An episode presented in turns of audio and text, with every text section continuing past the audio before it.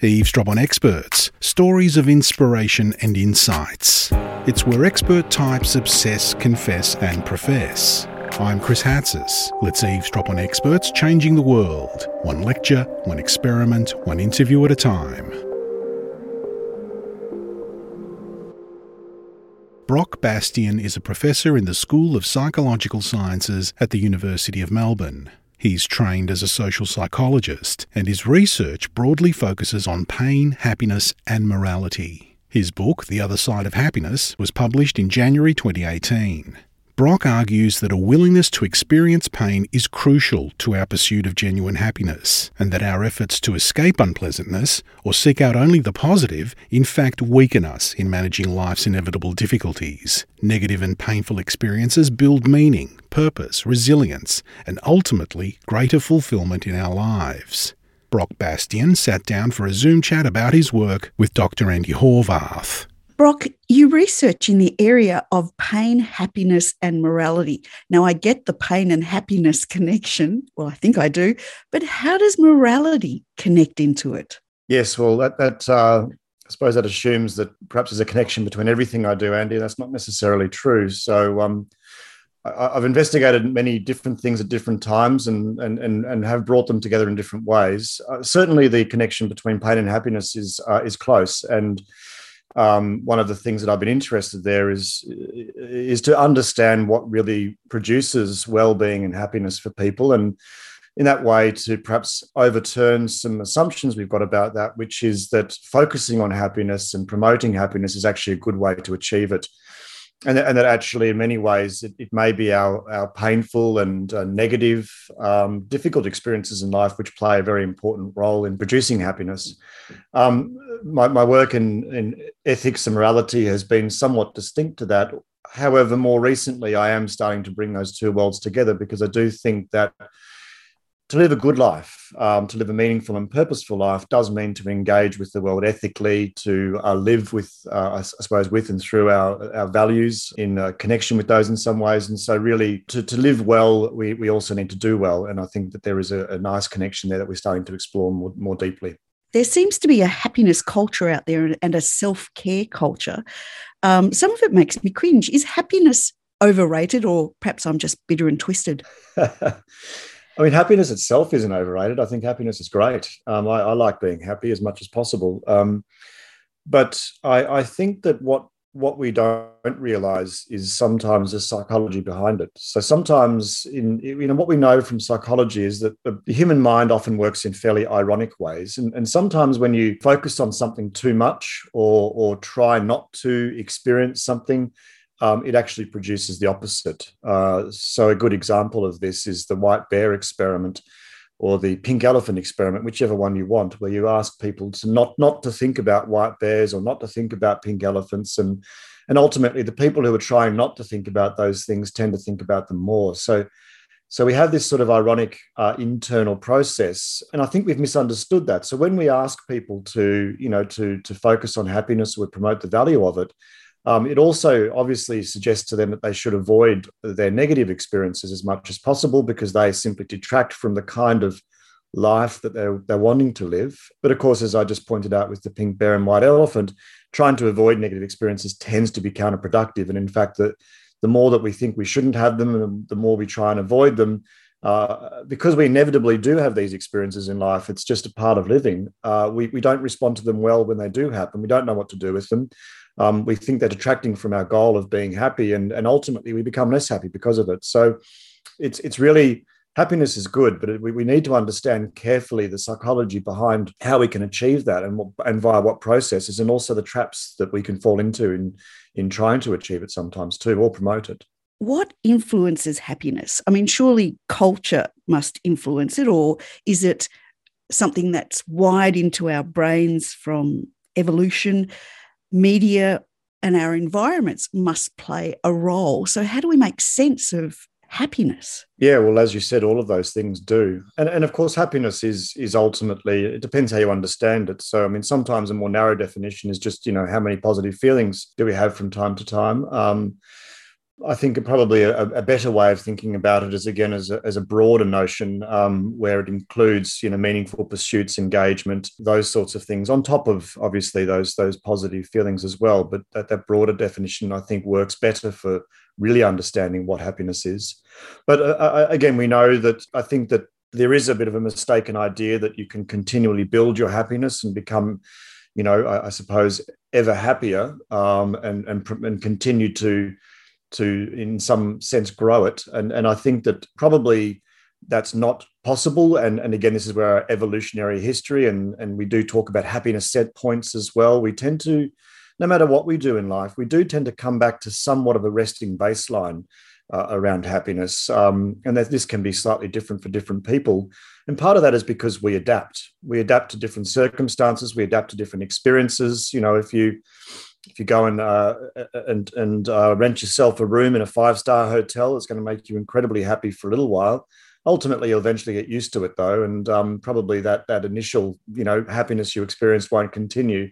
So we we continually adapt and adjust, and that does mean we tend to return to to baseline. And, and that is an evolutionary process. It's part of how we've dealt with both positive environments, but more importantly, I think the reason it's there is it's how we've dealt with bad and negative environments as well, because we also adapt to those too.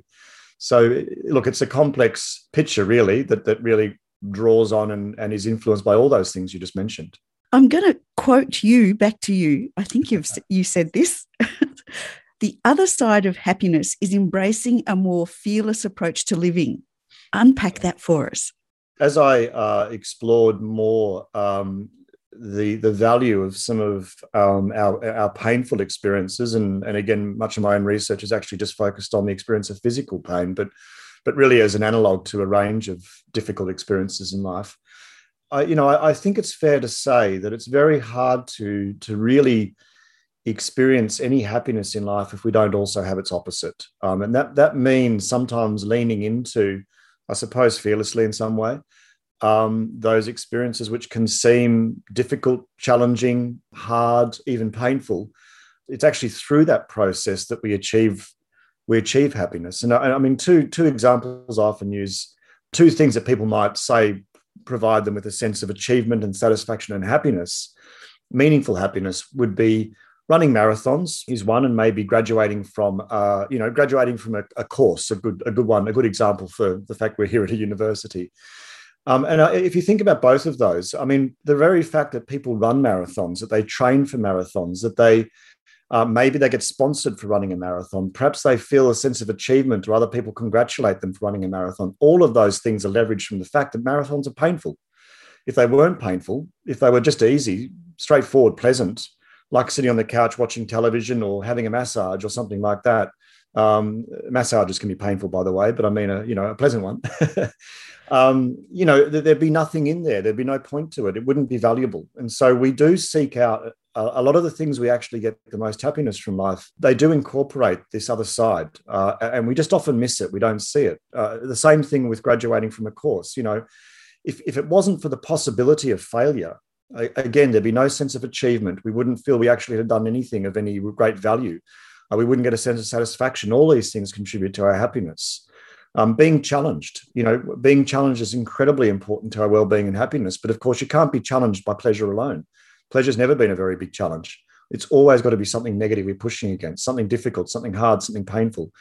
So ultimately, I think we just uh, have developed some, you know, what I've referred to as blind spots in this space where we don't see uh, the, the role of these negative experiences in fundamentally producing the kinds of experiences in life, kinds of events in life that we actually really do draw a lot of happiness and enjoyment from. And so I, I guess that's more or less my position on on why we need to be able to lean into those sorts of experiences to to really experience happiness in life. Um, and, and of course, the other part of it is as I said, we adapt, and, and endless pleasure uh, eventually becomes mundane and and, uh, and, and really quite unpleasant in itself. And I think Aldous Huxley's uh, book, The Brave New World, kind of explored that idea of a, a dystopian future where people were able to eradicate all their negative and painful experiences, and the, the the the main character ended up going a little bit crazy because of it. So you know, it's not a it's not a world that we actually want to live in when we stop to think about it. We do need those other side type experiences where we we know that they're actually important for our happiness. We just often forget it and we don't think about it clearly sometimes, I think.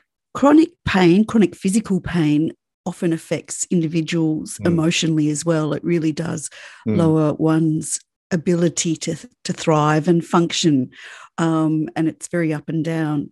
How does your work give us insight into pain? And I know from the scientific community, pain is still quite an elusive area.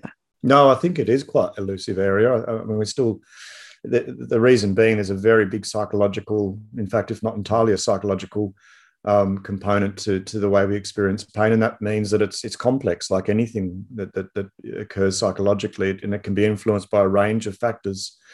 But uh, I think I think when we when we're talking about chronic pain, we are talking about a somewhat different experience, and and certainly, you know, my my position on this is not to say that people with chronic pain should be glad and happy they have it. Of, of course they're not, and they shouldn't be. It's it's a terrible thing to have to experience endlessly, and that's that's I think the point. It's there's no variation for people who do have chronic pain. It's um and, and it is the variation. It's the the ability to to lean into something and then and then have a sense of relief from doing so that gives that sense of happiness. And there's no relief when you have chronic pain.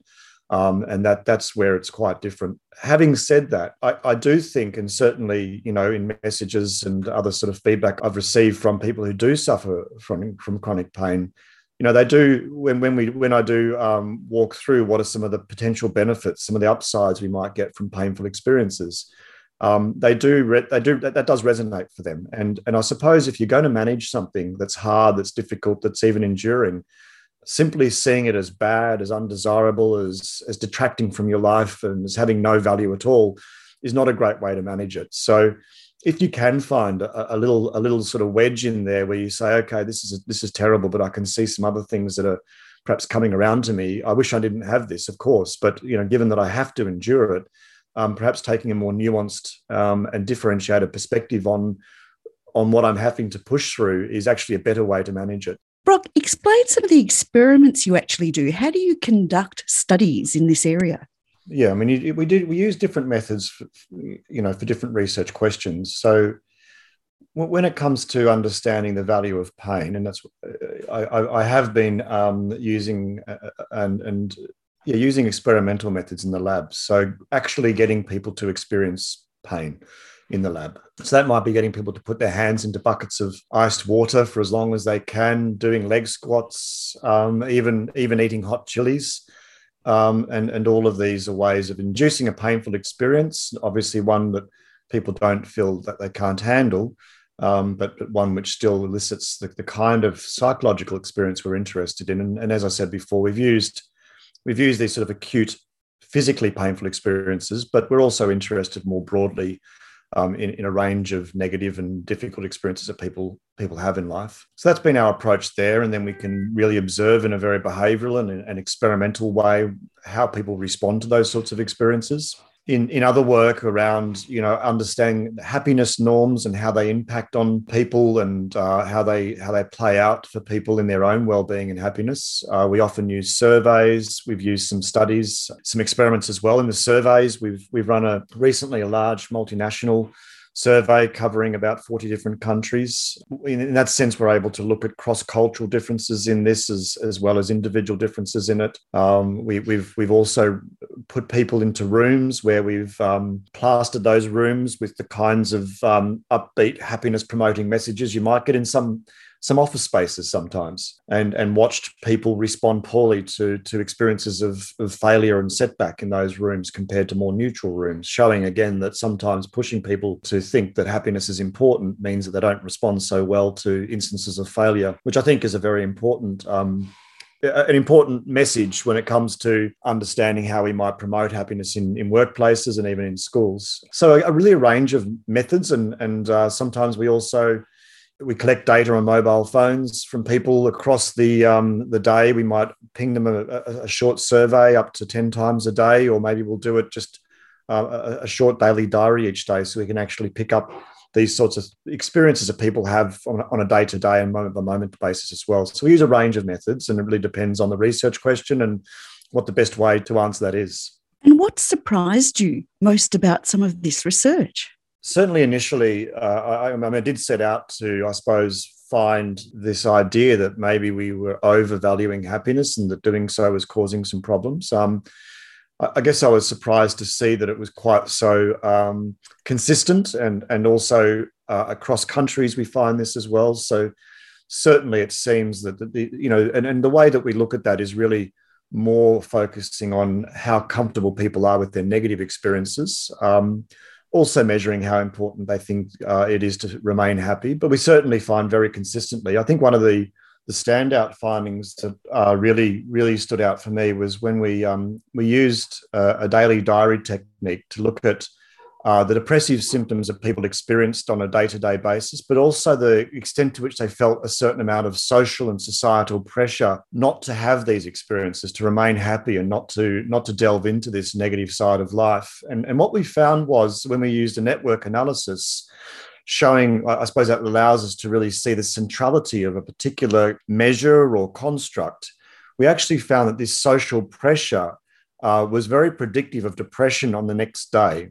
Um, and it wasn't that feeling depressed led me to experience more of this social pressure. It was the other way around. So we had some nice evidence there for causality, but also the network analysis showed that this, this was quite a central feature of people's depressive symptoms in our survey. So, so what I what I sort of the way I like to think about that is that, in a sense, that that social and cultural valuing of happiness and the way that it impacts on depression was actually central, not peripheral, to people's network of depressive symptoms. And um, in a sense, it kind of brought, for me as a social psychologist, it meant I was I was quite, I suppose, interested to see how the social and cultural element to our experience was actually quite central rather than peripheral. So I'd say that was one of in that in that particular domain. Of course, in the work around pain, I was always interested just to, I suppose, see the various ways that this this had positive outcomes. And and I think initially I, I was quite surprised to see that nobody had really spent a lot of time examining what are the upside of,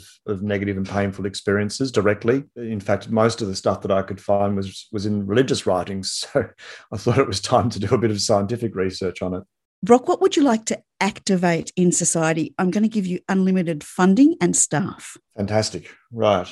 Well, I suppose in this particular area. I mean, look, there, there are there are two things that I think would be really really valuable and, and important. Certainly, one would be to start to build a greater focus on some of the the broader contextual and, in my mind, underlying causes of the mental health crisis we're currently facing into. You know, one of one of the things that I'm quite interested in is, is actually in, in, an applied way is organizational culture. And the reason for that is that I think that we know that the job stress is a very important predictor, in fact, quite a significant predictor of the levels of depression, anxiety that we see in any given year. Um, and so quite often we've we've developed this rather person-centered focus or a medicalized focus on on these issues. And I think we really do need to start to develop a broader contextual, social, cultural uh, way of thinking about why is it that so many people are experiencing um, mental health issues in any given year? What's behind the rise? And and so I would like to be able to uh, to really start to think about ways that we could look at those broader issues and, and and start to address those and think about what we might do that might actually benefit people in that broader sense. But also, I think, uh, and and and related to that, I think uh, you know, as we move forward, certainly our sensitivity to ethics ethical decision making, um, how we treat each other, even how we treat other entities like the environment, animals, things like this. This is coming to the fore, and and it's a really important area to understand well because I think that we are starting to really see a lot of a lot of positive behavior change and people are, are now becoming more sensitive to a range of social issues on, on, a, on the basis of an ethical framework. And, and, and I think this is a really good thing. But also, also, we're seeing some really deep ideological divides beginning to emerge, particularly in America, but it's starting to happen elsewhere as well. And so, understanding how to both use ethics to get people engaged in important social causes, but then also how to understand how to step away from the sorts of divides and problems that actually connecting to uh, to ideological positions can actually create, I think, is going to be really important moving forward. And we're we're certainly again seeing that, that ethical considerations are, are, are coming to the fore, particularly for the young, younger generations. You know, we know from from surveys that um, younger generations engage with organizations and business based on their ethical uh, reputations as much as anything else these days. But at the same time, this focus can go wrong and it can lead to, to greater, greater division and conflict. And so understanding the psychology behind that and how to how to manage it well, I think is going to be very important moving forward. And and of course that that all of that feeds into that well-being piece. And also uh, the more that people understand the importance of, of connecting with those ethical frameworks and um, and, and understanding the, the role that living from your values uh, has in producing well-being, um, I think we're going to also be able to look at a broader piece there on understanding what's missing, perhaps, and, and what might be contributing to the, the mental health crisis we're seeing too. That's a really salient point. Next time we pass by a bookshop, say, and we see a book with happiness in the title, what would you like us to think about? Well, I, I mean, I, again, I, I, think that, that that whole self help, um, you know, area has been very important. Uh, of course, my book has happiness in the title as well, so I wouldn't encourage you to walk right past them, uh, selfishly. But I, I think it's been, I mean, I think it's great that we're people are interested in understanding these issues um, and and trying to understand how to, I suppose, live lives that are more more more full and and where they're able to actually manage their own well-being in ways too.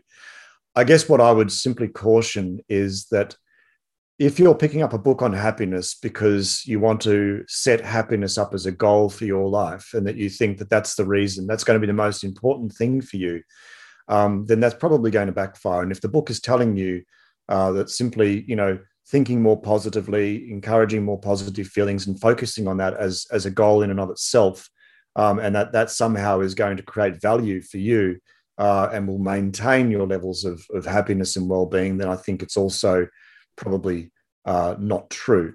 Uh, I think we, when we are looking at um, books on happiness or um, you know uh, investigating our own well-being at all, I think we need to look past happiness as a goal. I mean, really, really, if the goal in life is simply to feel good, um, that to me seems a little bit thin on the ground, and maybe really and in fact, I think actually um, the better way to, to achieve happiness is to see it as a byproduct of doing something something else that matters, that's meaningful, that's perhaps engaging in an ethical way in, in the world that we live in, and, and making a difference, volunteering our time, contributing, uh, connecting with other people.